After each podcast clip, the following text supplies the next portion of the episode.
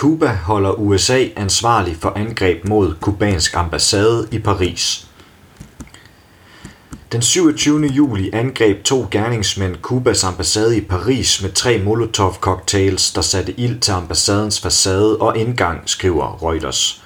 Bruno Rodriguez, Kubas udenrigsminister, fordømmer terrorangrebet mod den kubanske ambassade og peger på USA's ansvar i forhold til episoden. Jeg holder USA's regering ansvarlig for dens løbende kampagner mod vores land, der tilskynder denne adfærd og for ustraffede opfordringer til vold fra dens territorium, skriver Rodriguez i et tweet. Angrebet mod den kubanske ambassade kommer efter den 11. juli, da Cuba og USA oplevede demonstrationer for systemskifte på den socialistiske østat.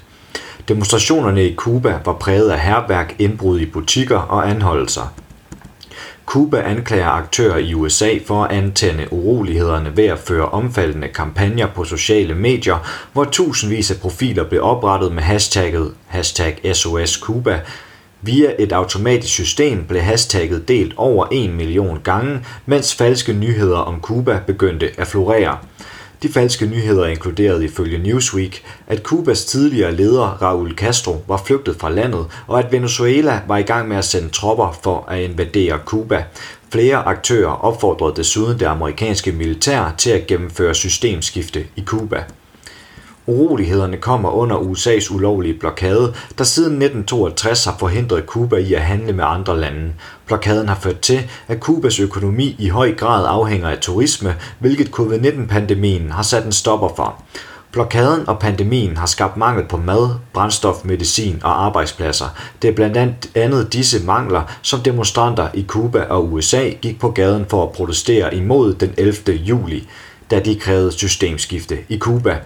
Kubas udenrigsminister mener, at USA's blokade og mediekampagner mod Kuba har motiveret gerningsmænd til at angribe den kubanske ambassade i Paris. Ifølge Reuters fordømmer Frankrigs udenrigsministerium angrebet på Kubas ambassade, og de franske myndigheder har optrappet sikkerheden ved bygningen. I Frankrig er en retslig efterforskning desuden påbegyndt for at finde frem til, hvem der står bag angrebet.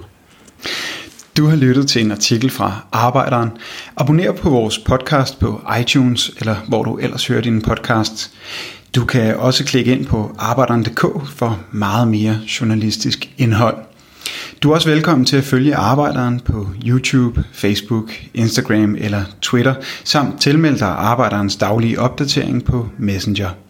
Vil du i kontakt med redaktionen, kan det ske ved at sende en mail til redaktion arbejderen.dk Tak fordi du lyttede med.